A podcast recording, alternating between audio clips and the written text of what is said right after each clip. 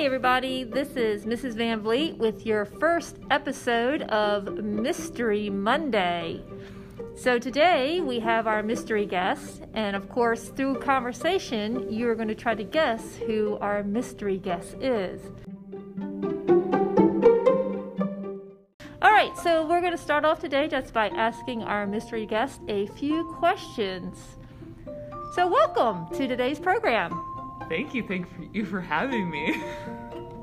So, tell us, um, are you a North Carolina native? I am not. Okay. Um, what was the name of the high school that you went to? Menor High School. Really? And were you a good student? I was okay. I got A's and B's. Excellent. Did you play sports in high school? I did. Great. Um, so, what was one thing that was different from today's high schools that you can remember from when you were in school? Uh, the biggest thing I would say is that we did not have laptops at school at all. Um, everything was, we had a computer at home that we could use, or the computer lab, but that was about it.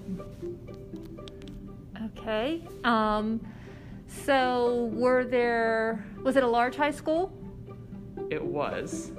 Okay, wonderful. So, a little bit more. Um, tell me about something that you did in high school that your parents didn't know about.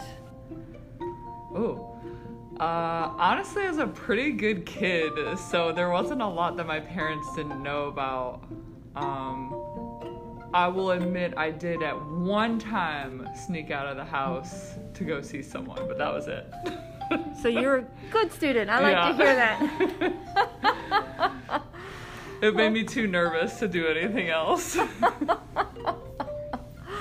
well, that's great. Um, is there anything that you did you have pets growing up? I did. We had a cat when I was younger, and then we got a dog when I was in high school. Fabulous. So you're you have pets now? I do. Okay, wonderful.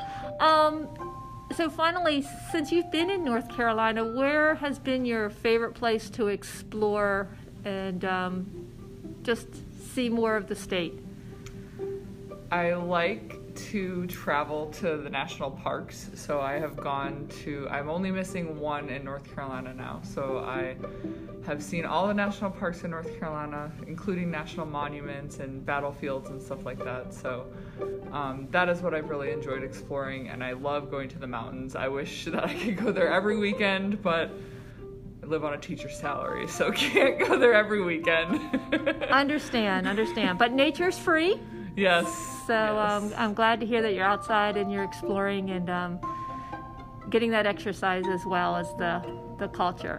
Well, I want to thank you for joining us in today's program. And um, I wish everyone the best of luck in guessing. Da, da, da. Good luck.